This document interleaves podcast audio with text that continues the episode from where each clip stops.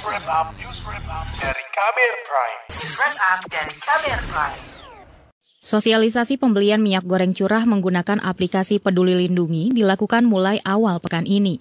Penggunaan aplikasi Peduli Lindungi bagian dari upaya pemerintah mengatasi sengkarut minyak goreng, mulai dari kelangkaan stok hingga harga yang tinggi. Menteri Koordinator Bidang Kemaritiman dan Investasi Menko Marves Luhut Binsar Panjaitan mengatakan, Perubahan cara pembelian dilakukan supaya tata kelola minyak goreng curah bisa dipertanggungjawabkan dan terpantau, mulai dari produsen hingga konsumen. Setelah masa sosialisasi selesai, semua penjual dan pembeli minyak goreng curah akan menggunakan aplikasi Peduli Lindungi. Bagi masyarakat yang belum punya Peduli Lindungi, bisa menunjukkan nomor induk kependudukan atau NIK. Sementara itu, Menteri Perdagangan Zulkifli Hasan mengklaim sudah ada belasan ribu titik penjualan yang menyediakan minyak goreng curah senilai harga eceran tertinggi atau HET. Jadi kalau cari yang 14 ribu, kita sudah sediakan hampir 15 ribu titik. Di sini tadi hampir tiap toko ada yang 14 ribu, hampir ada. Tapi di tempat lain kadang-kadang ada dua tempat, tiga tempat gitu. Nah saya Alhamdulillah sekali lagi teman-teman juga menyaksikan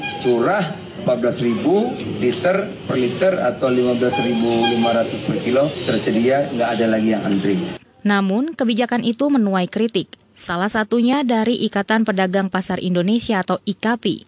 Menurut Sekretaris Jenderal IKAPI, Reynaldi Sarijoan, kebijakan tersebut perlu dikaji ulang lantaran akan sulit diterapkan di lapangan. Padahal, minyak goreng adalah hak masyarakat yang harusnya bisa diperoleh dengan mudah tanpa dipersulit. KTP nggak jalan, akhirnya akan dirubah lagi menjadi peduli lindungi. Saya kira eh, masalah utamanya ini ada di kebijakan pemerintahnya yang nggak tepat aja. Implementasinya sulit kalau beli minyak goreng curah seharga 14.000 per liter dan 15.500 per kilo harus pakai peduli lindungi. Ini berat. Kita harus sosialisasi dulu secara masif. Selain aplikasi peduli lindungi yang mulai menuai polemik di masyarakat, tidak lama lagi, Pertamina akan menggunakan aplikasi My Pertamina untuk pembelian BBM bersubsidi jenis Pertalite dan Solar. Sekretaris Perusahaan Pertamina Patraniaga Irto Ginting mengatakan kebijakan itu dimulai 1 Juli mendatang.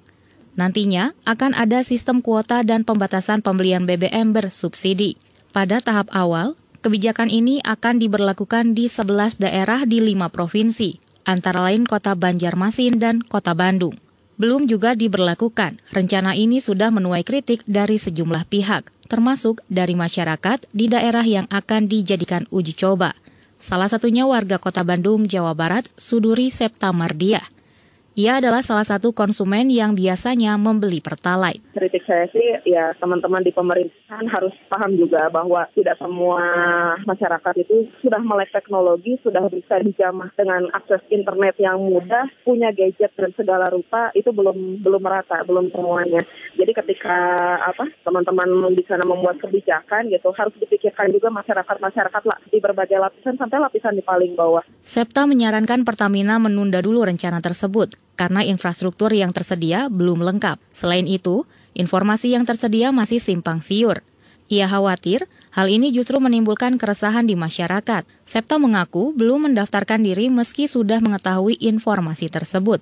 Sementara itu, warga kota Bandung yang lain, yakni Muhammad Taruna Primarahadi, mengaku sudah mencoba mendaftar ke aplikasi My Pertamina. Sebab ia juga biasanya mengisi motornya dengan 2 liter pertalite sehari. Namun, pendaftaran baru dibuka 1 Juli 2022.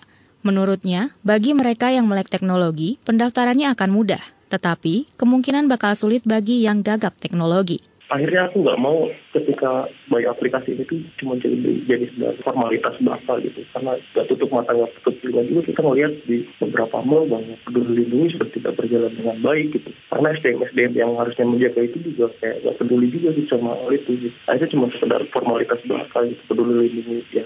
Dalam situs mypertamina.id, ada sejumlah syarat yang diwajibkan bagi pengguna BBM bersubsidi yang akan mendaftar, antara lain KTP, STNK, dan dokumen pendukung lain. Penggunaan aplikasi ini jadi salah satu strategi Pertamina mencegah kebocoran penyaluran BBM subsidi, sebab subsidi BBM yang seharusnya diberlakukan untuk masyarakat miskin sebagian besar bocor ke orang-orang kaya. Pemerintah harus mengeluarkan duit sekitar 7.800 per liter untuk subsidi BBM jenis solar. Kemudian untuk Pertalite, subsidi yang dikeluarkan negara sekitar Rp4.000. Sejak 2016 harga Pertalite tidak berubah, yakni Rp7.650 per liter.